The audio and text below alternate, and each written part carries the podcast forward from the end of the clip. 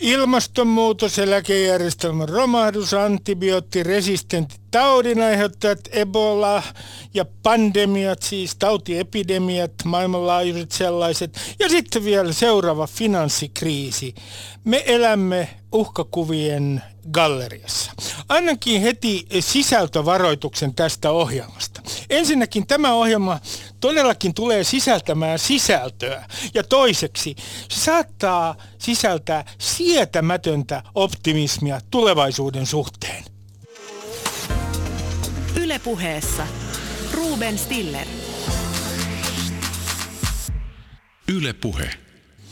Kysymys kuuluu, syötetäänkö meille pessimismiä, tuotetaanko toivottomuutta, onko media itse asiassa vääristävä peili? Ja onko informaation räjähdyksen yhtenä seurauksena ahdistunut toivottomuus, kun tarinat hajoavat pieniksi palasiksi netissä? Tervetuloa tähän optimistiseen ohjelmaan. Tervetuloa filosofian tohtori Maria-Liisa Viherä, tulevaisuuden tutkija. Kiitos. Tervetuloa toinen tulevaisuuden tutkija Mika Pantsar, professori. Kiitos. Ja tervetuloa Markku Vilenius, tulevaisuuden tutkija, professori Turusta. Kiitos. Helsingistä kuitenkin. Helsingistä, anteeksi. anteeksi tämä virhe. Tuota, Mä aloitan äh, ihan konkreettisella esimerkillä. Sinä olet Mika sanonut, että suomalaisessa talouskeskustelussa on lietsottu äh, pessimismiä äh, ja pelkoa, ja sitä on käytetty myös aseena. Voiko se kertoa esimerkin tästä? No aina kun on palkkaneuvottelut tai valtion budjetin ta- välitarkastukset, niin aina silloin voitte seurata uutisista. Kerrotaan kaikkea sitä surkeutta, mihin Suomi on menossa, jos ei noudateta kurinalaista politiikkaa. Se on ihan systemaattisesti aina näissä tilanteissa. Ää, sä oot sanonut myös, että toimittajat ovat lähteneet tähän mukaan. Minkä takia toimittajat on lähtenyt tähän mukaan, tähän pelotteluun? No, se on tietysti toimittajan oma elämä on monella lailla uhattua ja tulee epätyypillisiä työsuhteita ja kaikkea muuta, niin se varmaan se oma henkilökohtainen elämä jotenkin tuottaa tämmöistä. Ja sitten kyllä kai toimittajat on näiden vallanpitäjien kavereita. Ei kai siitä nyt mihinkään pääse. Rupe Stiller. Olen itse asiassa monen vallanpitäjän kaveri. Minä en nyt tässä esitä luettelua. Tämä syytys oli täysin perusteltu. Mä kysyn teiltä muiltakin tätä, että julkisessa keskustelussa, voitteko kertoa mulle esimerkkejä siitä, milloin te olette törmänneet perusteettomaan pessimismiin? No mä voisin nyt sanoa, että oliko se tällä viikolla, viime viikolla, kun on haastateltu, aina kun hallitus tekee esityksen, tekee hyviäkin esityksiä, niin ensimmäiseksi tulee Orpo kertomaan, että ei näin, ei näin voi tehdä ja nyt koko kansa kärsii tästä esityksestä ja tämä on tuhoon tuomittu. Ja tämä on sun mielestä ää, aivan, aivan niin kuin sokeata pessimismin no, no nyt on mun mielestäni on näin. Miten sanoo Markku?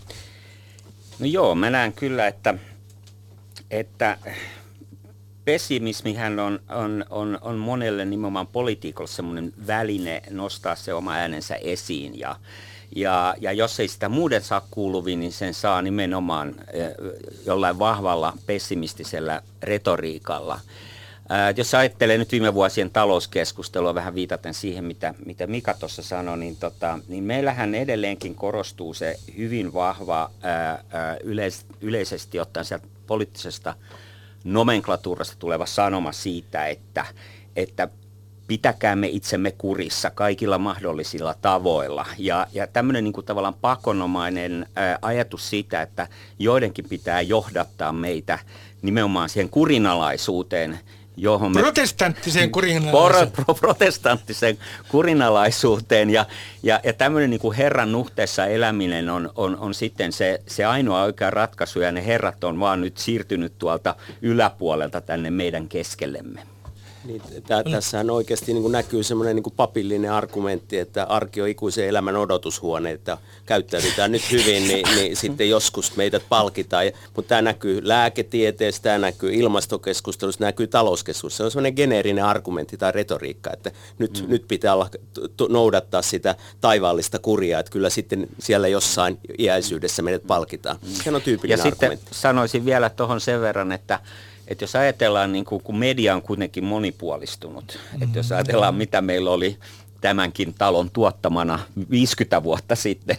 ei ollut, ei ollut hirveän monta kanavaa mihinkään suuntaan ja nyt niitä kanavia löytyy ja, ja, ja muitakin, niin ehkä tässä, eh, tässä niin kuin median monipuolisuudessa eh, ja monivirtaisuudessa, niin, niin jälleen kerran nämä ääripäät niin kuin pyrkii esiin siellä – jotta se ääni tulisi kuuluviin. Se on tavallaan niin kuin normaalia, mutta se myös ehkä edellyttää meiltä sitten vähän niin kuin suurempaa medialukutaitoisuutta kuin kenties aikaisemmin. Mä, mä otan teille yhden esimerkin Hans Ruslingin kirjasta Faktojen maailma. Kun kysytään, Hans Ruslingilla on itse asiassa tämmöinen kysymyspatteristo. Mä otan siitä muutamia esimerkkejä. Kuinka moni tyttö suorittaa nykyään peruskoulun maailman kaikissa matalan tulotason maissa? Sitten on kolme vaihtoehtoa Toinen kysymys, missä elää maailman väestön enemmistö? Kolmas kysymys, 20 viime vuoden aikana äärimmäisessä köyhyydessä elävän väestön osuus on lähes kaksinkertaistanut, B, pysynyt lähes ennallaan, lähes puolittunut. Kun tämä kysymyspatteristo esitetään toimittajille ja elokuvan tekijöille, niin he saa huonomman... Ää, ää, tuloksen maailman tilaa koskevista kysymyksistä kuin sellaiset simpanssit, joille olisi heitetty banaaneja, jossa lukee nämä vaihtoehdot A, B ja C, jotka sattumanvaraisesti poimivat banaanin häkissään. Mm, mm. Toisin sanoen toimittajat ö, ovat ö, huonommin voiko sanoa informoitu kuin se simpanssit. Tämä tiedoksi kaikille kuuntelijoille. Mutta mä, mä otan äh, teille äh, yhden äh, konkreettisen esimerkin äh, siitä, että äh, pessimismistä ja siitä, missä kokee väärän pessimismin ja oikean pessimismin välinen raja. Ilmastonmuutos, uutisointi ja puhe. Missä nyt teidän mielestänne konkreettisesti kulkee se raja liiallisen pelottelun ja toisaalta realismin välillä? Voitteko te mitenkään konkretisoida sitä? Mikä on niin sanottua alarmismia ja paniikin luomista ja mikä on taas niin kuin realistista ja hyvään johtavaa käyttäytymistä muuttavaa ilmastotiedotusta? No jos mä vaikka aloitan, äh, niin tota, mähän on ollut tässä ilmastonmuutos äh, ja äh, niin kuin tavallaan keskustelussa ja tutkimuksessa mukana jo, tein väitöskirjani siitä 97 ja niin edelleen. Se on niin kuin pitkä, pitkä story ja, ja, ja siinä musta se olennainen asia on se, että, että äh, kun siinä on paljon paitsi sisältöä, niin siinä on paljon myöskin niin kuin symboliikkaa. Se symboliikka on siinä, että, että se, se tavallaan pakottaa meitä ajattelemaan, mitä me oikeasti teemme ja millä tavalla teemme sen, minkä me teemme. Tässä mielessä se on niin kuin erittäin hyvä asia, tavallaan ihan positiivinen asia. Se pakottaa meitä ajattelemaan omien toimintojemme seurauksia. Se huono asia on tietysti se, että jos se luo toivottomuutta, koska sille ei tavallaan musta ole mitään asiallisia perusteluita loppupeleissä, koska ihmiskunnan historia on niin kuin jatkuvasti sitä samaa tarinaa, jossa, jossa paitsi me, me keskitytään teknologiaa ja tehdään, tehdään sillä uudenkaltaisia asioita, niin myöskin se, että me, me löydämme uusia näkökulmia, me, me, me luomme uutta jotain sellaista, joka, joka toimii paremmin, äh, antaa myös niin kuin inhimilliselle elämälle enemmän. Että, että, äh, että... Markku, saanko mä kysyä sinulta ihan konkreettisesti? Otetaan tämä Greta Thunbergin hahmo. Onko Greta Thunbergin sanoma äh, sinun mielestäsi sellainen, että se tulee positiivisella ja optimistisella tavalla tulee muuttamaan ihmisten käyttäytymistä ja että sillä tulee olemaan nimenomaan positiivisia seurauksia? Niin, tästä lopputuloksesta voi, voi, se on vähän epävarma vielä, mutta, mutta mä, mä sanoisin, että siinä on niin mahdollisuudet kumpaankin, ää, koska se perimmäinen asiakai, mitä, mitä hän ja hänen, hänen kaltaisensa niin kuin, kun esittää on, on, on se, että, että hei, että tuntekaa vastu, vastuunne ja, ja olkaa vastuullisia ihmisiä ja, ja, ja siinä mielessä se on niin kuin positiivinen, mutta se negatiivinen ehkä sitten tulee siitä, että jos se, jos se kärjistää tahattomasti tavallaan luo uusia raja-aitoja ihmisten välille tai sukupolvien välille, niin se ei sitten välttämättä ole hyvä asia. Mi- niin mä niin. tuossa, että tästä on keskusteltu niin tavattoman kauan aikaa, että mä just luin 92, kun Juha Nurmela oli tehnyt energiatutkimuksen ja sitten hän kysyi siellä tututaululla, jossa alkoi tämä keskustelu netissä, että pitääkö syyllistää ihmisiä, tekeekö hän väärin, kun hän sanoo, että älä, älä syö lihaa, että se on kymmenen kertaa enemmän kuluttaa energiaa, älä aja lentokoneella, mene junalla julkisilla. Ja siitä sitten keskusteltiin monen kuukauden ajan, että pitääkö syyllistää vai eikö pidä syyllistää. Ja me ollaan siinä samassa keskustelussa nytkin, että riittääkö kun antaa faktat jos antaa sen tiedon, että ilmasto lämpenee, toimenpiteitä pitää muuttaa, mutta että onko se yksilön tehtävä vai pitäisikö se pitääkö tulee yksilöltä se paine, että poliitikot muuttaa lainsäädäntöä, isot firmat muuttaa toimintatapoja, kuluttaja tuskin enää pystyy hirveästi vaikuttamaan. Ainakin Mikakin on tuonut tämän uuden kuluttaja data joka mun mielestä on aika hyvä, että me voidaan peukuttamalla ja lähettämällä viestejä eteenpäin ja sillä lailla muuttaa sitä käsitystä. Mutta ei pidä, ei pidä syyllistää eikä pidä lietsoa tällaista vihaa nautakarjojakaan kohtaan, että on se lehmäkin eläin ja luontokappale, mutta sitä tuotantotapaa vastaan voidaan olla niin kuin vastaan, että pannaan ne kaikki jonnekin. Miten, miten Mika sinä sanot tästä, että, että eikö nimenomaan nämä kuluttamisen valinnat, jos halutaan luoda optimismia, niin nämä kuluttamisen valinnat kannattaa kiinnittää niihin huomiota, koska silloin ihmiset sitoutuvat toimintaan, ja vaikka se olisi illuusio, se, että kulutusvalinnoilla voidaan niin kuin muuttaa maailmaa, niin sillä on niin kuin produktiivisia vaikutuksia ja se lisää myös painetta poliitikkoja kohtaan, kun nämä ihmiset sitoutuu ilmastonmuutostaisteluun. Se on minusta erittäin haitallinen illuusio. Se johtaa siihen, että yritykset ja vallanpitäjät ajattelee, että ei tarvita regulaatioita, ei tarvita mitään ja kuvitellaan, että kuluttajat muuttaa radikaalisti omaa elämän tapoja ja muuta, niin ei ne vaan muuta. Että se koko vihreä kuluttajuus ajatuksena on ihan typerä mun mielestä, koska pienillä päätöksillä maailmaa ei pelasteta. Ja vaikka mä niin kritisoinkin tämmöistä pessimismiä, niin, niin on kyllä ehdottomasti sitä mieltä, että nämä denialistit, jotka kiistää kokonaan tämän ilmastonmuutoksen, ne on kyllä ihan pahinta joukkoa, että, että kyllä niin kuin kannattaa tieteeseenkin uskoa, mutta sehän on niin kuin mielenkiintoinen, että täällä on aina se niin kuin faktuaalinen perusta, on se lääkärit, jotka puhuu metabolista oireyhtymästä tai kun talouspolitiikassa puhutaan kestävyysvajeesta, tällainen pelotellaan, niin siellä on myös se faktuaalinen pohja, mutta siitä huolimatta niin, niin, niin, niin musta on hyvä niin ajatella, että monesti mitä me puhutaan, niin ne on itseään toteuttavia ennusteita ja, ja tässä vihreän kuluttajan tapauksessa se ei ole itseään toteuttava ennuste, koska se vaan johtaa siihen, että lykätään niille kuluttajille isot päätökset, käydään enää peseydytään kerran viikossa ja luovutaan jääkaapeista ja muista sellaisista asiat, jotka on aivan epärealistisia. Eli tämä sun illuusios on haitallinen illuusio minut tyrmätään tässä täysin. Me olemme Pantsarin kanssa, mulla on vielä yksi, tässä ohjelmassa yksi, mistä olemme varmasti eri mieltä. Tuota, mitä Markku sinä sanot tästä, siis että vihreän kuluttajuuden ää, koko tämä käsite, niin se on tietynlainen illuusio ja, ja johtaa meidät harhaan. Joo, jos haluamme tosta, olla optimisteja. Eihän, eihän tuosta tietysti, mitä Mika sanoi, niin eihän tuosta voi perustalta olla kuin samaa mieltä, siis ää, kun katsoo nimenomaan ehkä realistisesti, että minkälaisia mahdollisuuksia meillä on vaikuttaa, sanotaanko nyt niin kuin kasvihuonekaasupitoisuuksiin ilmakehässä, ää, niin sen ketjun ymmärtämiseksi on tietysti ihan selvää, että silloin me puhutaan siitä, että, että, että me täytyy olla joku, joku ohjaavat järjestelmät, jotka luovat sen suunnan että, että, että, ja, ja, ja näyttävät, että mi, mi, mitä, mihin, mihin tavallaan halutaan ohjata. Sitten toinen asia on tietysti se, että – että se kysymys ei ole vain niin kuin toiminnasta, vaan kysymys on myös niin kuin siitä, että minkälaisella, ää, millä lailla me ää, suhteutetaan sitä omaa, omaa toimintaa se ylipäänsä mihinkään, oli sillä vaikutusta tai ei. Koska, koska se, että, että me, me tullaan ylipäänsä tietoisiksi siitä meidän oman toimintamme mahdollisten vaikutuksista, silloin ilman muuta hyvä se on ilman muuta positiivista ja, ja siihen meidän pitää niin kuin pyrkiä, mutta, mutta sen pyrkimyksen ja sen taustan pitäisi olla tavallaan jotenkin lujasti sitten taas tähän nimenomaan meidän niin kuin kumulatiiviseen ää, tietoon eli, eli tieteeseen perustuvaa.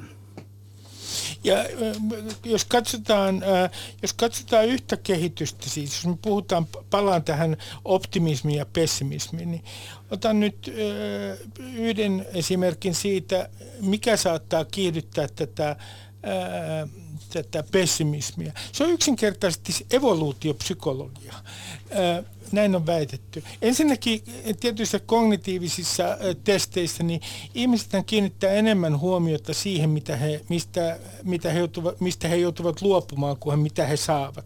Toiseksi, jossain savannilla tai metsästä ja keräilijänä, niin meidät on ohjelmoitu varustautumaan ja valmistautumaan uhkaan. Mitä te sanotte tästä evoluutiopsykologisesta selityksestä, että, että kerta kaikkiaan tämä tietynlainen pessimistinen harha, että uhkien jatkuva niin kuin kartottaminen, se johtuu evoluutiopsykologiasta? Tämä on tota, ehkä tämmöinen anekdootti, mutta jos katsotaan ihmisiä, jotka, jotka syö ruokaa, niin ne koko ajan tarkkailee ympäristöä, koska ne on oppinut elä, eläimihminen tietää, että sieltä tulee uhka jostain, eli sä seuraat koko ajan. meillä on varmaan paljon tämmöisiä biologisiakin elementtejä tässä, mutta mä en ihan tästä sun teoriasta nyt ihan taaskaan vakuutu. niin mä palaisin oikeastaan sellaisen näkökulmaan tässä, että, että, että jos me jollain, jossain mielessä uskotaan tämmöisen niin kuin maslovilaiseen näkökulmaan, jossa...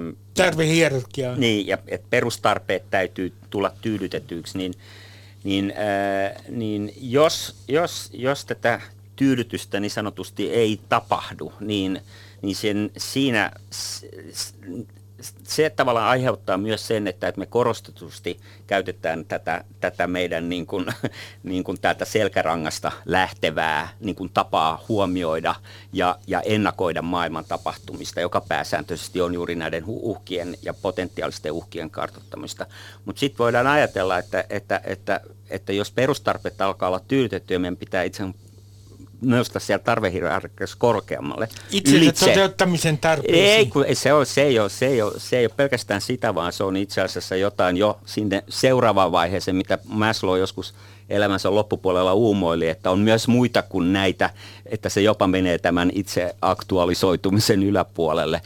Eli ehkä enemmän just siihen suuntaan, että miten minä kontribuoin suhteessa maailmaan, että mikä tämä mun roolini maailmassa on. Ja siihen me nähdään, että on, on tavallaan niin kuin se se, se ajatus siitä, että, että me aletaan suhtautumaan tässä mielessä rakentavasti ja positiivisesti maailman tapahtumiseen, niin se on ehkä se evoluution muutos, jonka mä voisin kuvitella myös näkyvän sitten juuri siinä, että, että, että miten me pelataan niitä uhkia ja, ja, ja, ja riskejä, mutta siihen on tietysti vielä pitkä matka, koska me enimmäkseen liikutaan kyllä täällä perustarpeessa vielä aika vahvasti. Myös Suomessa? Myös Suomessa, kyllä. Otetaan äh, yksi esimerkki siitä, joka liittyy äh, tunteiden itse asiassa äh, tarttumiseen. Tässä kun puhutaan esimerkiksi pessimismistä ja optimismista ja yleensä po- niin sanotuista positiivisista ja negatiivisista tunteista, miten ne määritelläänkin, niin sanotaan, että sosiaalinen media on keskeisessä roolissa ja siellä negatiiviset tunteet, olenko oikeassa, negatiiviset tunteet tutkimusten mukaan tarttuvat sosiaalisessa mediassa helpommin kuin positiiviset tunteet ja toivo? No, joissa voin puhua vain omasta kokemuksesta, joka on aika pitkä kyllä tällä alalla, mutta vain kokemustietoa, että en tutkinut sitä asiaa. Niin, niin sitten jos mä oon etupäässä vaan semmoisissa piireissä, missä mä tiedän, kenen kanssa mä keskustelen, eli on nimellä olevia ihmisiä, niin ei siellä mitkään negatiiviset jutut, siellä mitään vihapuhetta. Mutta jos sitten vahingossa sattuu menee tällaisen nimettömille palstoille, niin siellä sitä on. Eli ihminen huutaa jossain niin kuin säkki, kukahan sitä joskus aikoinaan sanoi, että olisiko panta säkki päähän ja mentäisiin toreille huutamaan. Hmm. Ja tästä syystä olen 20-30 vuotta puhunut siitä, että netissä pitää puhua aina nimellä ja tietää kuka on, niin kyllähän sitä sitten usk- oppii vähitellen sitten käyttäytyy sivistyneesti ja puhumaan oikeasti. Et mä en oikeasti tiedä, että onko se vaan niin, että jos sä oot nimetön, niin sä uskat olla ne, uskallat olla negatiivinen tai haluat olla negatiivinen tai sä oot niin syrjäytynyt, että sä haluat olla negatiivinen. Tästä varmaan Mika tietää. Niin, niin me ollaan Suomi 24 tutkittu aika paljon ja sehän on anonyymi palsta, niin Joo. mä olin kanssa aikoinaan sitä mieltä, että on hirveän tärkeää, että ihmiset omalla nimellä uskaltaa esittää, esiintyä, mutta itse asiassa mä oon vähän muuttanut omaa mielipidettä, niin siellä puhutaan sensitiivistä asioista, seksuaalisuudesta, uskonnoista ja muista. Ja silloin on hyvä, että on mahdollisuus jossain puhua anonyymisti. Jo, Mut noissa mun, asioissa joo, minunkin joo. mielestäni. Sitten mun, mun kollegani Minna Rykkenstein, joka on vähän tarkemmin tutkinut sitä Suomi 24, niin hän väittää, mä en ole ihan varma, että onko tämä tämmöinen miesvihamielinen kannanotto, mutta tota, että siellä on tyypillisesti semmoisia keskikäisiä miehiä, joiden mielestä maailmassa kaikki on päin helvettiin, mutta he on itse omassa elämässään selvinnyt hyvin, koska he on niin päteviä.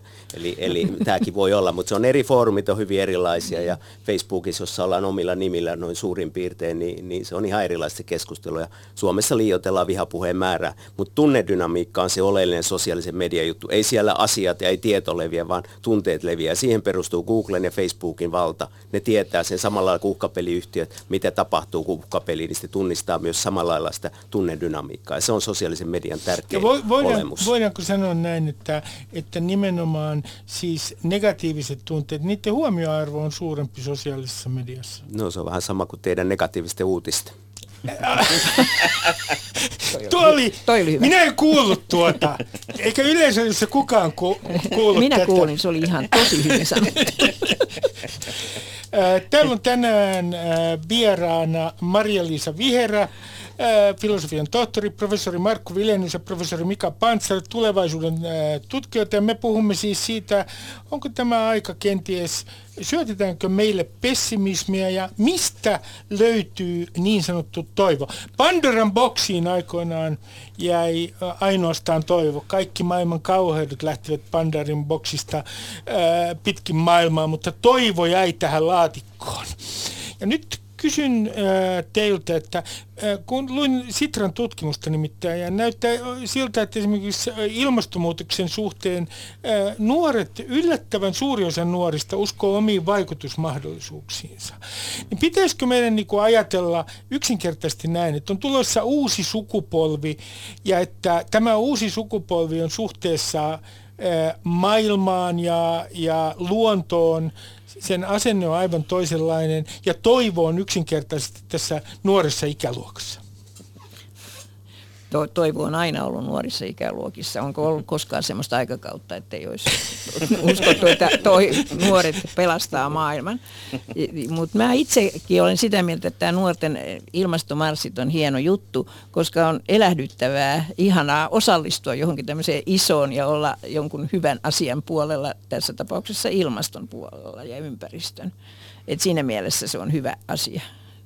Mutta kun sanoit tässä, että, että nuorissa on aina ollut tämä tulevaisuus, niin oliko se vähän ironinen, ironinen kommentti? Ei se ollut ironinen, kyllä se näin vaan on aina puhuttu. Mutta aina on myös nuorisossa ollut vikaa. Aina on ollut myös vikaa ja on, aina on ollut vanhoissa kähäkkäjä ja kivoja. Mutta nythän on tulossa siis semmoinen kuitenkin siinä mielessä uusi tilanne, että – että jos nyt vaikka ajatellaan tätä ympäristön, ää, ää, ympäristökeskustelua, ympäristötilaa ja ympäristöaktivismia, niin muistan itsekin tota, nuorena miehenä silloin 80-luvun alussa meillä oli aika moisia rauhan marsseja silloin täällä Helsingissäkin ja, ja, ja se, oli, se oli just niin kuin Maija sanoi, siinä oli, siinä oli hieno fiilis olla niin. Niin kuin yhteisesti. Mitä se sitten loppupeleissä vaikutti itse asioihin, niin no ainakin Neuvostoliitto hajosi. Että, tuota, Mutta että, että kun tulee tämmöinen, kun tätä on nyt, tämä sukupolvikeskustelu, hän on, on sitä, että, että toisaalta on aina olemassa se vastakkainasettelu, ja näin on mm. itse asiassa aina näyttäisi olleen näin, niin kuin, äh, mitä, miten sitä asiaa on pystynyt tutkimaan. Että, että se, se on joku semmoinen niin kuin sisäänrakennettu piirre meidän yhteiskunnassa. Ja siinä mielessä se on, se on niin kuin aina totta, niin kuin, niin kuin Maija sanoi, nuorissa on tulevaisuus, mutta, mutta toisaalta ei pidä olla niin kuin kauhean idealistinen sen kanssa, että ne nyt ovat juuri niitä, jotka niin kuin rakentavat sen paremman maailman. varmasti osa siellä niin kuin oikeasti pystyy ja yrittää tehdä sen, mutta, mutta, mutta kun se ei vaan tapahdu niin, että, että se, se vanha sukupolvi niin kuin antaa tuosta palikan ja lähdepä juoksemaan nyt tuosta niin uudestaan sitä kenttää ympäri, vaan että, vaan että siinä on näitä, näitä konflikteja siinä välillä, jossa tämä keskusteluja jotka sitten itsessään luo aina jotain muuta kuin mitä me pystymme tällä hetkellä projisoimaan. No, Tämä on mielenkiintoista, koska mä kysyn teiltä tällaista, että, että esimerkiksi tässä ilmastonmuutoskeskustelussa, niin onko se siis jonkinlainen harha, jos joku joka ei pidä esimerkiksi sedistä kovin paljon, niin kuin nykykielellä sanotaan, niin sanoo, että nämä edelliset sukupolvet ovat paljon syyllisempiä, kun sanotaan ää, 20-vuotias nuori, joka on huolestunut ilmastonmuutoksesta. Että tämä olisi jollain tavalla ne, niin kuin vanhempien sukupolvien vika, tämä ilmastonmuutos. Ken, voiko tiettyä sukupolvea syyttää ilmastonmuutoksesta? Mun, mun mielestä ei, ei missään tapauksessa voi, ja mä en, mä en nyt ylipäätänsä usko tämmöiseen ihme nuorisoon ja nuoriin ihmisiin, että niitä on siis olemassa semmoisena selkeänä kategoriana, että siellä on nyt kaikenlaisia, osa käyttäytyy vastuuttomasti, osa vastuullisesti, että, ja se on niin tutkittu esimerkiksi diginatiiveja, kuvitelma, että meillä on olemassa digitaalisen ajan nuoria, niin se on ihan myytti, että siellä on sellaisia, jotka osaa kaikkea tehdä, osa semmoisia, jotka ei osaa mitään tehdä, että minusta on niin tavallaan haitallista miettiä, että se kategoria olisi jotenkin yhtenäinen. Mutta se, mitä me voitaisiin ajatella, niin meidän pitäisi ehkä miettiä, miten me puhutaan nuorille ihmisille. Annetaanko me heille lupaus jostain tulevaisuudesta vai kerrotaanko, että tämä menee kaikki päin helvettiä niin kuin tällä hetkellä. Että se on minusta hyvä esimerkki, kun kysyy tämmöistä konkreettista esimerkkiä tämmöistä haitallisesta pessimismistä tai se oli tietoista niin kuin, harhauttamista. Oli silloin aikoinaan, kun yksityiset eläkevakuutukset tuli markkinoille. Mainoksissa oli hyvin eksplisiittisesti kerrottiin nuorille ihmisille, että turha kuvitella, teille ei varmaankaan ole eläketurvaa. Ja sen kaiken propagandan seurauksena suuri osa nuorista tänä päivänä ajattelee, että he tule saamaan koskaan eläkettä. Maassa, jossa on rahastoitu enemmän kuin oikeastaan missään muussa maassa, ma- maailman maassa eläkkeisiin. Eli tämä on niin kuin mun mielestä haitallinen, koska se tarkoittaa väestöpoliittisia ongelmia. Se tarkoittaa, että ei uskalleta lapsia hankkia. Sitten ajatellaan, että turha tässä on itseään kouluttaankaan, kun kaikki on menossa. Ja se, miten nuorille puhutaan, on musta tärkeämpää kuin se, että me oletetaan, että nuorten, nuoret on jotenkin semmoinen yhtenäinen jengi. Eli, eli nuorille puhuminen on tärkeä asia ja silloin se lupaus paremmasta tulevaisuudesta. Se on mitä sodan jälkeisen aikana tapahtui. Silloin syntyi paljon lapsia, koska ajateltiin, että ollaan menossa parempaa. Mutta mitä sitä nyt, jos kerrotaan, että kaikki menee huonoksi ja Helsinki on pian meren vallassa, niin eihän tänne nyt lapsia kannata ainakaan hankkia. Hyvä. Mä, mä menen tulevaisuuden tutkimuksen, mm. suomalaisen tulevaisuuden tutkimuksen mm. historiaan nyt tässä vaiheessa jo. Mm. Tämä yhdistys perustettiin, olenko oikeassa, vuonna 80, Joo. tulevaisuuden tutkijoiden yhdistys. Ja jos me katsotaan nyt esimerkiksi 80-luvulla, että siis toisin sanoen noin mitä, 40 vuotta mm-hmm. sitten. Mitä ajateltiin, sanotaan 2000-luvusta ja e- ehkä vuodesta jopa 2020, niin minkälaisia visioita 80-luvulla oli tästä ajasta tai 2000-luvusta? Voitteko te mitenkään konkretisoida sitä? Mitä no, no, no mä oon nyt lueskellut näitä tässä tänä kesänä aika paljon ja ei, mikään niistä ei kyllä yllätä, yllätä, että ah, miksi noin sanottiin. Aika hyvin on nähty näitä trendejä tai tätä kehityssuuntaa tietysti, koska tulevaisuuksia oli silloinkin monia, niin kaikkihan ei toteudu, ei, ei pidä toteutukaan. Mutta niitä uhkakuvia nähtiin ja mahdollisuuksia nähtiin pitkin aikaa. Mutta tekniikan kanssa nyt on aika vaikeaa ollut se ennustaminen, kaikkein vaikeinta, siinä mennään aina yli ja överiksi. Ja eli, eli siinä on yleensä tällainen harha, että ikään kuin uskotaan, että teknologinen kehitys olisi jotenkin äh, paljon, menisi paljon pitemmälle kuin se todellisuudessa niin, menee. ja nopeammin. Kansan syvät rivit ottaa hitaasti tekniikkaa käyttöön. Tekniikkaa kehitetään laboratorioissa kyllä, mutta et sen saisi sitten yhdi, käyttämään, käy, kaikki käyttämään sitä tai sit se auttaisi kaikkia, niin se on hidas prosessi. Mutta sekin on tavattomasti nopeutunut, ajatellaan jotakin älykännykkää, niin eihän siis mitään niin nopeaa ei mm. ole ollut kuin sen tulo ja sen menee. Se on ihan käsittämätön mun mielestä. Mutta kahdeksan... mä, mä katsoin sitä äh, kerran tuossa, ei kauhean kauan aikaa sitten, mä olin mukana semmoisessa porukassa, joka oli Sitran kokoama porukka joskus 2000-luvun alussa, niin oli tämmöinen ää, oliko se nyt Suomi 2015 tai 18 visio, ja, ja sitten siihen niin rakennettiin näitä erilaisia ajatuksia, mitä silloin oli, voisi olla niin, niin, se, niin systemaattisesti nä, näkyy sille, että kaikki semmoiset niin merkittävimmät epäjatkuvuudet loistivat niin kuin poissaolollaan. Ei 2000-luvun alussa kukaan ajatellut, että voisi finanssikriisiä tulla seuraavan 15 vuoden aikana.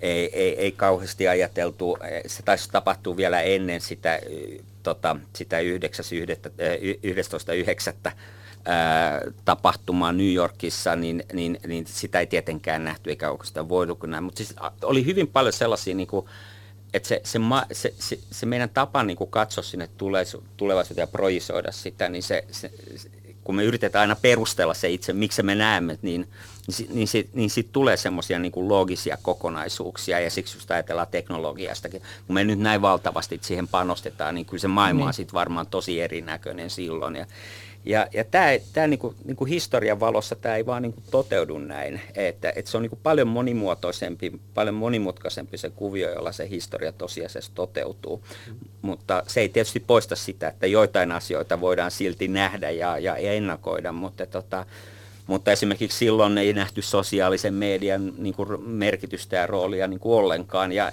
en mä sitä ihmettele. Ja tämä oli 2000-luvun alku. Tämä oli 2000-luvun kyllä, alku. Kyllä sosiaalisen median rooli näkyi tietyllä tavalla, näkyy mun omissa kirjoituksissani. Son, son, sonerasta, soneran näkökulmasta varmaan näkyy. Niin, joo, mutta joo, ei ton ei, ei, niin, niin, ei niin, isossa joo, Ei, ei niin kuin sellaisena Mä puhuin se, nyt tästä, joo, tästä, joo. tästä joo, porukasta ja sen tuottamisesta. Mutta mut tär, tärkeää on no, nähdä, että myös tämmöinen tulevaisuuden tutkimus on sitä tulevaisuuden tekemistä, mitä suurimmassa määrin ja myös hyvin henkilökohtaista. Että Alvin Toffler, joka julkaisi vuonna 1971 kirjan Tulevaisuussokki, niin, niin se kirjahan, niin kuin, sitä kun tänä päivänkin lukee, niin se kertoo informaatioyhteiskunnasta, se kertoo sosiaalisesta mediasta siitä, kuinka kuluttajat on itse asiassa myötätuottaa. Siellä on paljon semmoisia, mutta hänellä oli semmoinen oma henkilökohtainen kokemus. Hän on ollut tehdastyössä viisi vuotta ja hän inhos pomoja ja hierarkisia systeemejä, niin hän päätti kirjoittaa tulevaisuuden, jossa ei ole hierarkioita. Ja, ja niin kuin kyllä nämä tulevaisuusdokumentit, kaikki, niissä on hyvin vahvasti poliittinen sitoumus, joko henkilökohtainen tai joku ideologinen. Ja, ja tänä päivänä meidän tulevaisuudet vaan valitettavasti tulee piilaaksosta, Amazonilta ja Googlelta ja Facebookilta. Ei Suomessa kukaan tuota semmoisia semmoisia kuvia siitä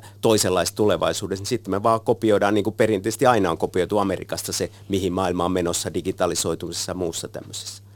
No mä otan tässä yhden, joka liittyy sosiaaliseen mediaan, yhden kehityskulun esiin. Aikoinaan sosiaalisen median ää, niin kuin alkuhistoriassa, niin sehän edusti kaikkea hyvää. Demokratisoitumista, se oli ikuisen hyvyyden, runsauden sarvi, mutta ei ole enää.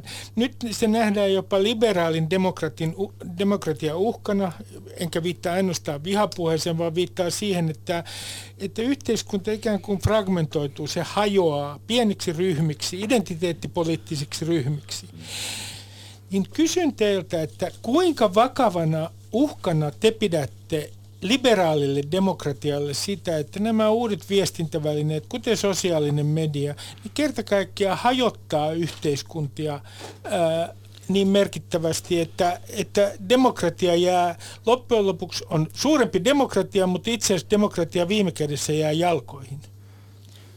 Mä, mä en kyllä allekirjoita tuota alkuunkaan tuota hyvä, väitettä, hyvä. koska ihmisten välinen vuorovaikutus ja keskustelu on aina hyväksi. Ja me, aika suuri osa ihmisistä vasta opettelee sitä. 30 vuotta olen ylikin yrittänyt saada sitä, että meidän pitäisi jo koulusta lähtien oppia käyttämään välineitä, keskustelemaan ja neuvottelemaan. Neuvottelutaito olisi yksi asia, jota pitäisi rupeta opettelemaan per, tuolla varhaiskasvatuksessa. Joka ikisen pitäisi osata neuvotella. Sillä lailla maailma voisi pelastuakin. Ja si- siinä sitten käyttää näitä välineitä hyväksi, niin se on tosi hyvä asia. Mutta koska me näin ei ole tehty mutta kuin pienissä piirissä, niin me ollaan tällaisessa kaauksessa ja näissä ennakkoluuloissa ja näissä käsityksissä sosiaalisesta mediasta. Mutta kyllähän siihenkin opitaan. Menee vaan pidempi aika, kun ei tehdä sitä systemaattisesti. Niin mä sanoisin näin, että että maailman tavallaan kuuluukin hajota, koska kun se hajoaa, niin sitten se samalla uudistuu ja, ja nyt se iso lupaus näillä uusilla kommunikaatiovälineillä on tietysti se, että me pystytään niin kuin itsenäisemmin valitsemaan ne yhteisöt ja verkostot, joiden kanssa me halutaan olla, kun aikaisemmin se oli kuitenkin hyvin vahvasti paikkaan sidottu, se oli hyvin vahvasti luokkiin sidottu asia.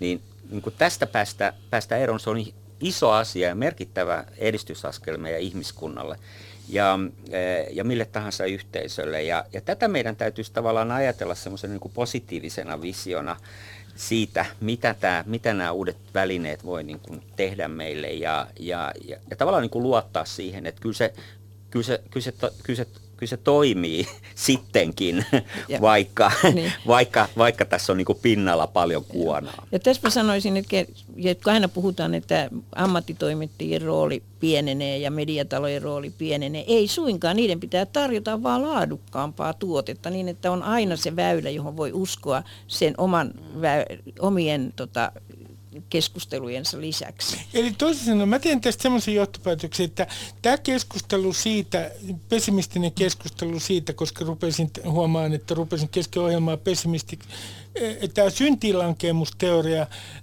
siitä, kuinka sosiaalinen media vähitellen murentaa liberaalin demokratian, niin se ei saa täällä kannatusta, ei edes Mika Pantserilta.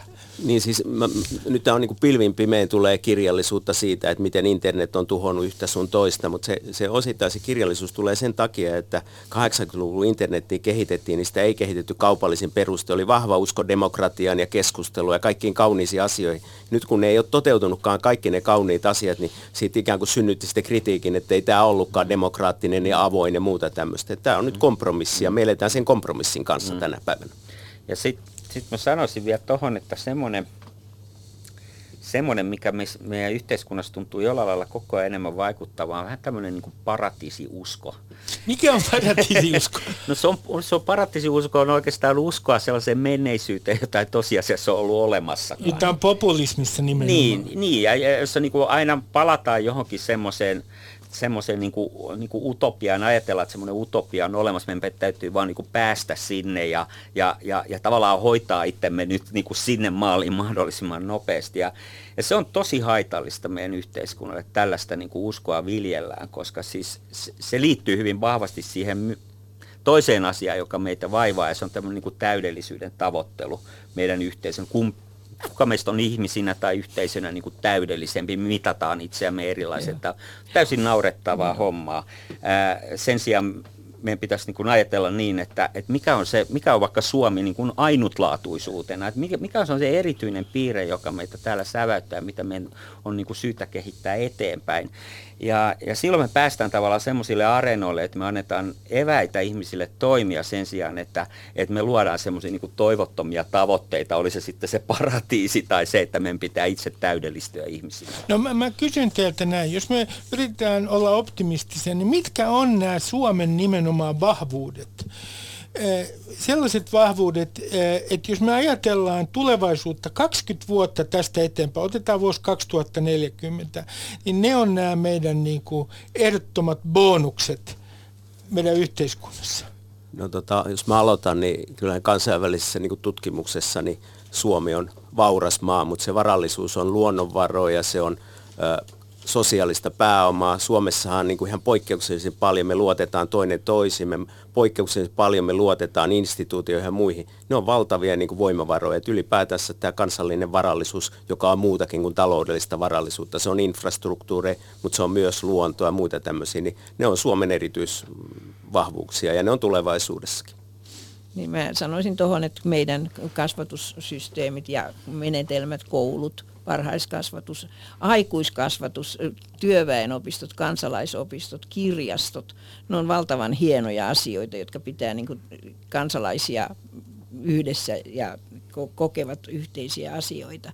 Ja jos niistä pidetään kiinni, niin aika hyvin menee mun mielestä. Niin on aika upeaa, että meillä on Oodi. Niin ja kaikessa kansainvälisessä vertailussa niin Suomessa on tämä halu, koulutushalukkuus aikuisiin suurempaa kuin muualle. Että tässä oikeasti mm. Suomi poikkeaa kansainvälisesti. Mm. Jolla varmaan on yhteys tämmöiseen Suomen hyvin erityislaatuiseen historiaan, joka, joka, joka tota, on ollut siinä mielessä niin kuin erityinen, että, että, että meillä on tämmöinen tosi pitkä linja, jossa tätä, tätä tasa-arvoa ja semmoista niin kohesio-näkemystä siitä, että meidän pitää rakentaa yhteiskunta, joka perustuu niin kuin oikeasti tasa-arvoisuuteen, niin se, se on ollut poikkeuksellinen. Ja, ja kun me mennään täältä alaspäin Eurooppaan, niin me nähdään aivan toisen tyyppisiä historioita niin kuin mailla tässä suhteessa.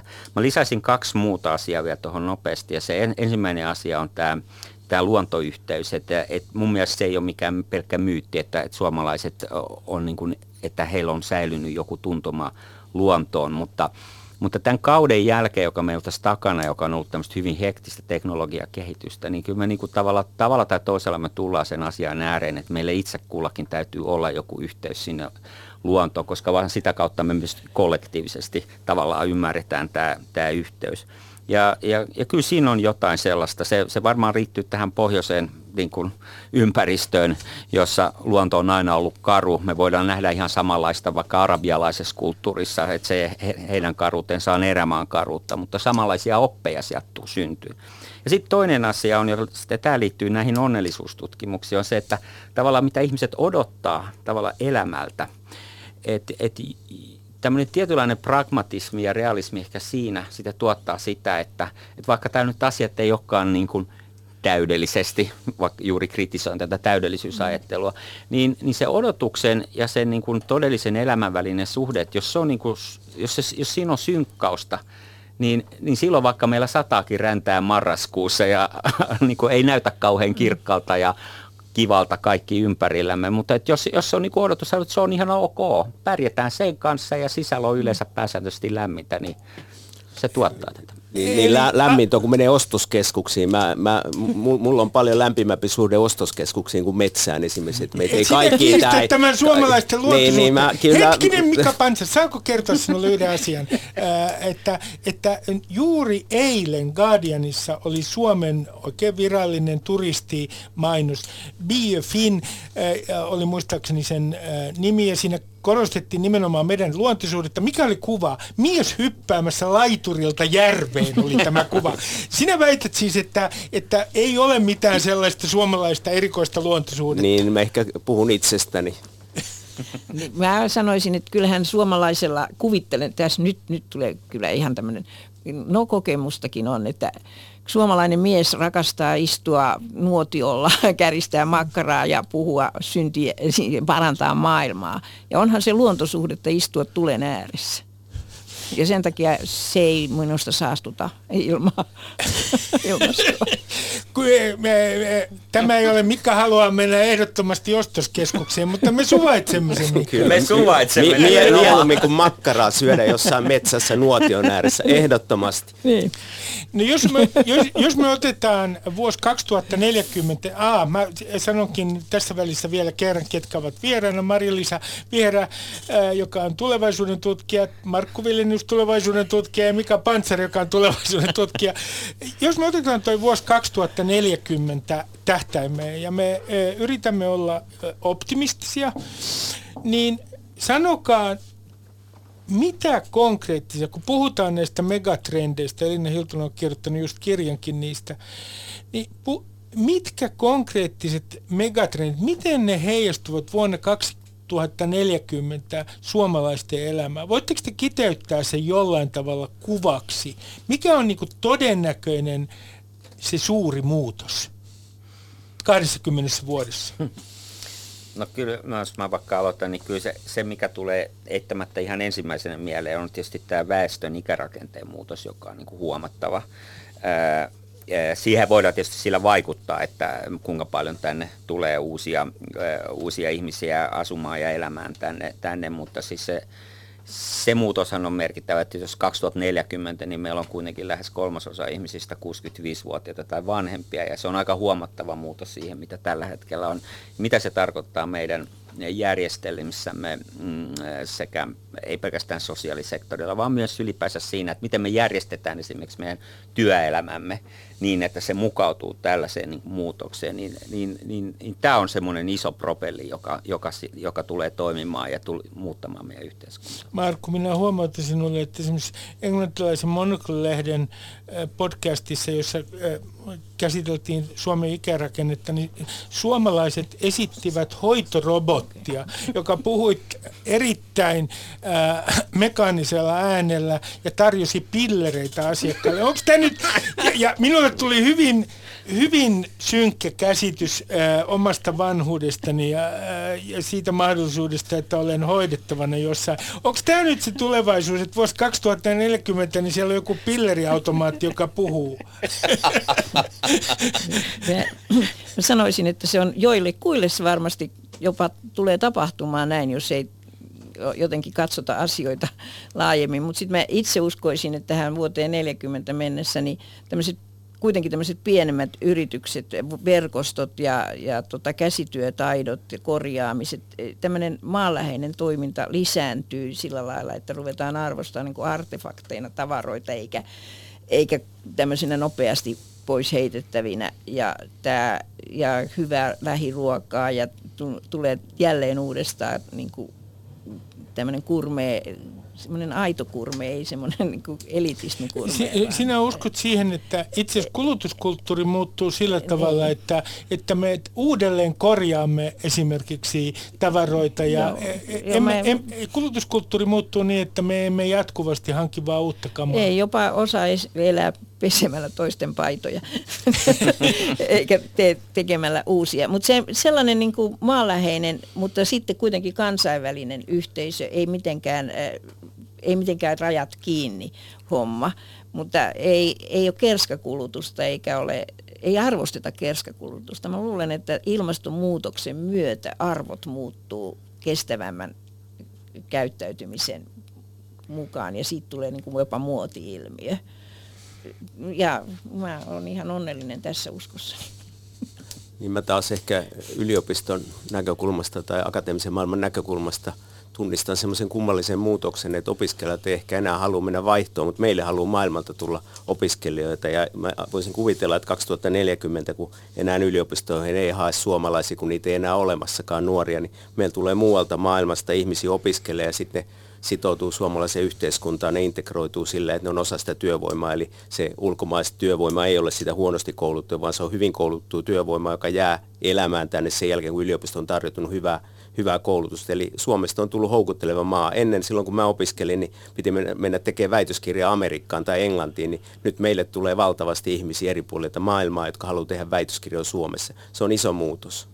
Ja, ja se tulee, niin kuin, mutta se pakottaa sitten instituutiot, niin kuin yliopistot, miettii ihan uudelleen sen, mikä niiden rooli. Ne ei kerää rahaa lukukausmaksuilla, vaan ne kerää ihmisiä, joista tulee osa suom, suomalaisen niin kuin yhteiskunnan to, tärkeitä toimijoita. Niin mä luulen, että siinä voi tapahtua aika iso muutos silloin 2040. Tuo, tuo on hyvä näkökulma ja itse asiassa nyt kun katsoo niin tällaisia aidosti hyvin heterogeenisia yhteiskuntia, jotka menestyy aika, aika hyvin. Ää, esimerkiksi vaikka semmoinen maa kuin Dubai, niin, tota, ää, niin huomaa, että se semmoinen niin kuin, se, että, että jos pitkään toimitaan sen puolesta, että et, et, et, paitsi että annetaan ihmisten tulla, niin oikeasti niin kuin tuetaan sitä, niin ää, mä luulen, että se voisi olla vähän niin kuin samalla tällä tavalla juuri nähtynä sellainen niin kuin tulevaisuuden tie, mutta sehän tarkoittaa silloin sitä, että meidän yhteiskuntana täytyy aika lailla muuttua, kun me edelleenkin niin kuin tämä meidän ää, tavallaan se, että miten ihmiset tulee ja, pä- ja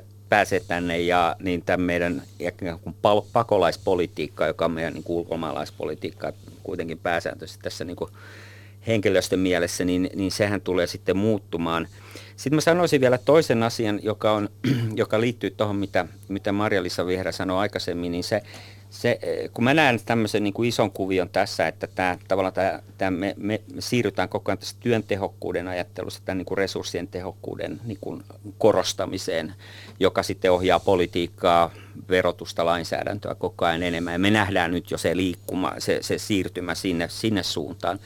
Niin sehän aukaisee myös niin kuin uudella tavalla ää, niitä niitä mahdollisuuksia, joita meillä tässä yhteiskunnassa on. Tarkoitatko, anteeksi, kysyn tätä, että tarkoitatko sitä, että tulevaisuudessa niin kuin esimerkiksi verotus, niin se tulee olemaan enemmänkin haittaverotusta? Suuntana on haittaverotus. Joo, koska siis nythän me edelleenkin aivan liikaa, aika, aivan liikaa verotetaan meidän työtä ja se on meille aika, aika monen haitta tässä vaiheessa, mutta jostain ne verotulot täytyy saada ja silloin to, toki niin kuin sillä ohjaavuusperiaatteella pitäisi tulla nimenomaan näiden niin kuin haitakkeiden verottamisesta. No mä kysyn Marko, kun mä olen lukenut haastattelusi, uskotko sinä esimerkiksi siihen, että tämän kulutuskulttuurin, mistä Maria-Liisa puhui tuossa äsken, tämä muutos, niin että jo kymmenen vuotta tästä eteenpäin Suomeen, niin meillä on niin kuin merkittävä muutos ää, nähtävissä meidän kulutustavoissamme. Hmm. Siis ä, se, niin suuri muutos, että itse asiassa joitain kulutustapoja, jotka ovat nykyään varsin yleisiä, pidetään vulgaareina ja suorastaan hmm. brutaaleina. Hmm.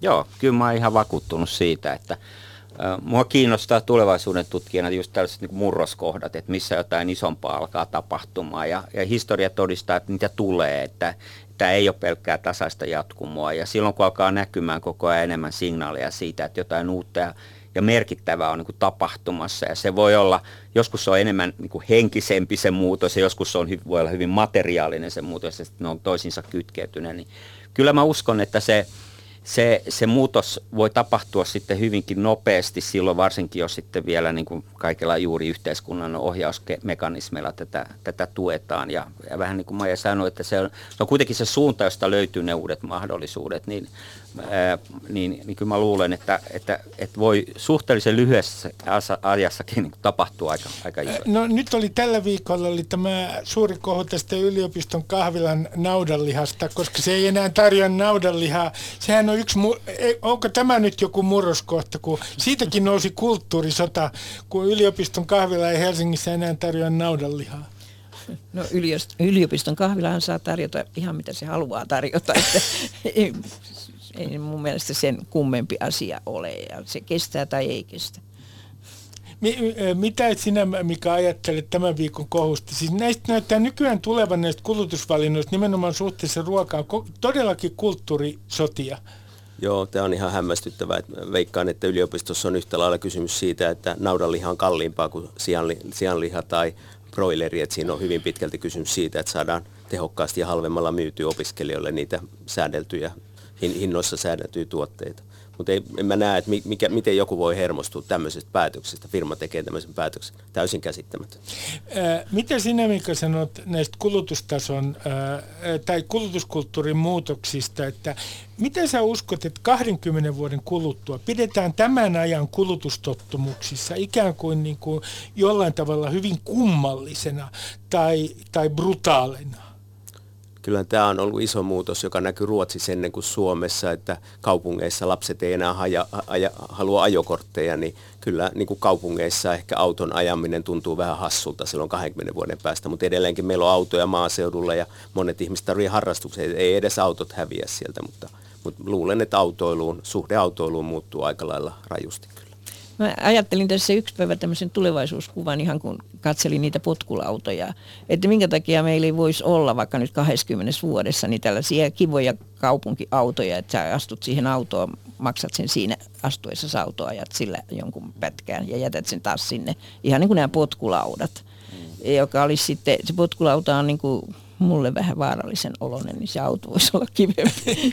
niin se on vähän se, on vähän se kuvio, että jos katsoo tästä niin kuin inhimillisen niin kuin intressi- ja motivaation näkökulmasta, niin kyllähän me koko ajan enemmän halutaan liikkua. Se on jotenkin semmoinen, me ollaan niin kuitenkin rakennettu nomadistisesti, eli liikkumaan, ja, ja se kuuluu tavallaan tähän lajiominaisuuteen, niin, niin silloin nämä uudet tavat, millä me sitä liikkumista sitten tehdään ja harjoitetaan, niin niin sehän itsessään muuttaa juuri sitä niin kuin kulttuuria ja luo uusia mahdollisuuksia. Tietysti luo myös uusia ongelmia, niin kuin yksityisautoilu on, on luonut, että sieltä tulee sitten aina nekin.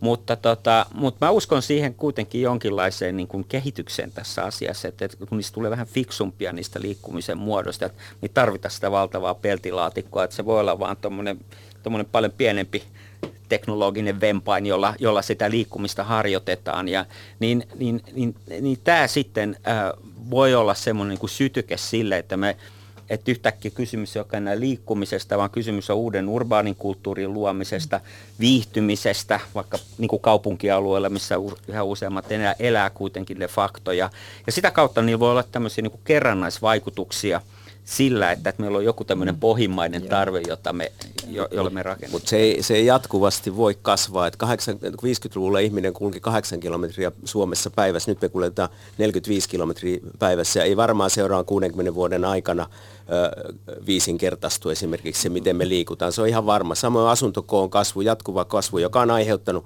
ympäristöongelmia. Ne on ne pahimmat ruoan osalta, siis liikkuminen ja asuminen. Ja asumiskoko on koko ajan kasvanut, niin ehkä ei tulevaisuuden enää pidetä itsestään sellainen, että ihmisen pitää aina muuttaa isompaa asuntoa. Mm. Vielä meidän asuntopolitiikka on semmoista, että paheksutaan yksiöitä ja muita, mutta ehkä tulevaisuudessa säätää, että yksiössä ei ole mitään vikaa. Joo, mun mielestäni tuo liikkuminen, että se tehdään näppärästi, niin se ei tarkoita, että me liikutaan enemmän.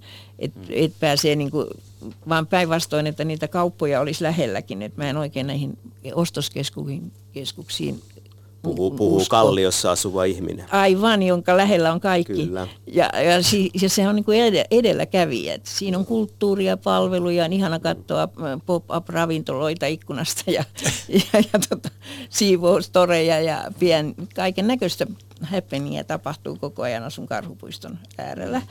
Ja on kulttuuria, on palveluja, ei, siellä ei ole mitään tavarakauppaa. Niin sen takia pitää olla pikkuautoja. Mutta, mutta yksi mikä loppuu liikkumisessa, niin voidaanko sanoa, että vuoteen 2040 mennessä niin nimenomaan turismi, massaturismi, niin se on muuttanut niin kuin täysin muotoa. Itse asiassa niin kuin jotkut puhuu jopa massaturismin kuolemasta. Mitä te uskotte? No on ihmisillä ta- halu lähteä lämpöiseen. Mm. Mä en usko, että se katoaa. Turismihan on siis tällä hetkellä aikamoisessa kasvussa globaalisti ja, ja, ja, ja se lähtee ihan vain siitä, että, että on enemmän välineitä ja enemmän varallisuutta. Ja, ja, ja, ja ainoa tapa, jolla sitä korjataan, on varmasti se, että sitä aletaan niin kuin, hidastamaan esimerkiksi laittamalla sitten niin kuin laskemalla joku todellinen hinta jollekin lentomatkalle ja, ja niin lentovero, edelleen. Ja lentovero, lentovero, kyllä joo. Ja mm. Kyllähän nämä tietysti tulee ja niiden pitääkin tulla. Ja en mäkään niin kuin usko niin kuin jatkuvasti vaan niin kuin liikkumisen kasvamiseen, mutta sen liikkumisen niin kuin älykkyyden kasvamiseen mä kyllä uskon hyvin vahvasti ja siihen, siihen löydetään uusia niin kuin resurssitehokkaampia muotoja kuin mitä meillä tänä päivänä. Miten, mikä sinä sanot, onko massaturismin aika ohi? Sehän alkoi joskus Suomessa sitä mitä 60-luvun lopussa, 70-luvulla pääsi vauhtiin kunnolla. 80-luvulla niin kulutusjuhlakeskustelussa oli paljon kyse siitä, että tavalliset ihmisetkin saattoi matkustaa. Että se 80-luvu oli tätä kasvun aikaa, mutta, mutta niin vastaanottajamaiden näkökulmasta, niin kyllä mä ymmärrän hyvin Barcelonan tai Amsterdamin kritiikkiä ja kyllä mä ihmettelen, että miksi me tarvitaan näitä suuria matkustaja risteilyaluksiikaan Helsinkiin. Mitä, mi, mitä, mitä ne niin kuin antaa meille, että ne tulee tänne? Eli rupeaisin heti rajoittamaan suurien alusten tuloa Helsinkiin. No nyt mä kysyn teiltä ihan lyhyesti, jos yhdellä sanalla tai parilla sanalla sanotte, että mihin pitää optimistisista syistä kiinnittää huomiota tulevaisuuden suhteen, niin mistä se toivo löytyy oikein? Toivo löytyy niistä äh, siitä, että, että, että ihminen tavallaan luottaa niihin omiin mahdollisuuksiinsa toimia ja, ja vaikuttaa ja löytää ne kanavat, joilla se voi tehdä. Optimismi löytyy siitä, kun katsoo Suomen historiaa, niin se antaa syyn olla aika optimistinen niin mä sanoisin, että kun katsoo ympärilleen niitä ihmisiä, jotka on tyytyväisiä ja elää rauhallisesti ja arkista aherrusta pitäen, niin on aika optimistinen tunne, että aika monella on jalat maassa kuitenkin. Minä, ja pääpilvissä. Minä kiitän teitä Maria-Liisa Viherä, Markku Vilenius ja Mika Panzer. Kiitos tästä keskustelusta ja Teille hyvät kuuntelijat, äh, haluan äh, muistuttaa teitä Hans Ruslingin listasta, mitä lapsille pitää opettaa. Lapsille pitää opettaa, että maita on kaikilla tulotasoilla ja että suurin osa niistä on keskitasolla. Oman maan sosioekonominen asema suhteessa muuhun maailmaan, miten maa on siirtynyt nykyiselle tulotasolle, mikä on sen historia. Ja heitä pitää opettaa pitämään kaksi asiaa mielessään samaan aikaan, että pahoja asioita tapahtuu koko ajan, mutta monet asiat muuttuvat paremmaksi. Öö, siinä ohjeita teille, kuinka kasvatatte lapsia. Moi moi! Ylepuheessa Ruben Stiller. Ylepuhe.